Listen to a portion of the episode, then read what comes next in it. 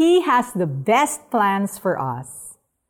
Christopher plans well for his future, kaya naman pinagsasabay-sabay niya ang tatlong trabaho to make sure na stable ang finances niya. Nang mag-decide siyang kumuha ng bahay, confident siya na magiging maayos ang lahat.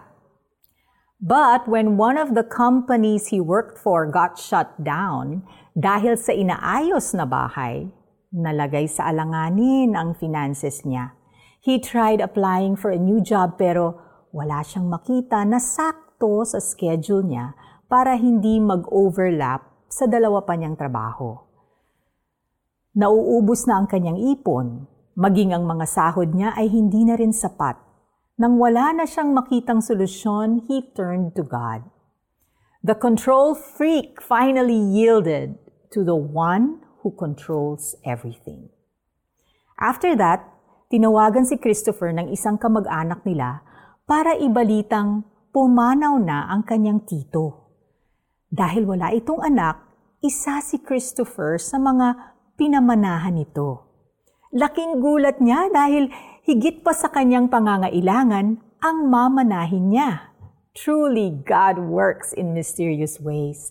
Hindi masama ang maghanda para sa kinabukasan o ang magsipag para maabot ang mga pangarap sa buhay. But a lot of times, dahil kinakaya naman natin ang mga bagay, nakakalimutan natin who really has the control over everything. Kung hindi tayo nahihirapan, hindi tayo lalapit kay God. But He wants us to do it the other way around. Bilang ating Ama, gusto niyang sa Kanya muna tayong magkwento ng ating mga plano. Or better yet, alamin natin sa Kanya kung ano ang plano niya para sa atin tiyak na He has the best plans for us.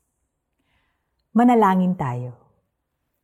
Panginoon, nahihirapan po ako ngayon sa aking pinagdadaanan and I submit it to you. I'm excited to see kung paano po kayo muling kikilos sa buhay ko. Increase my faith that I may learn to trust you fully on this. I pray this in the name of Jesus. Amen.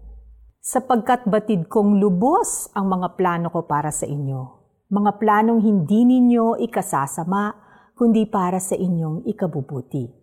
Ito'y mga planong magdudulot sa inyo ng kinabukasang punong-puno ng pag-asa. Jeremiah 29:11.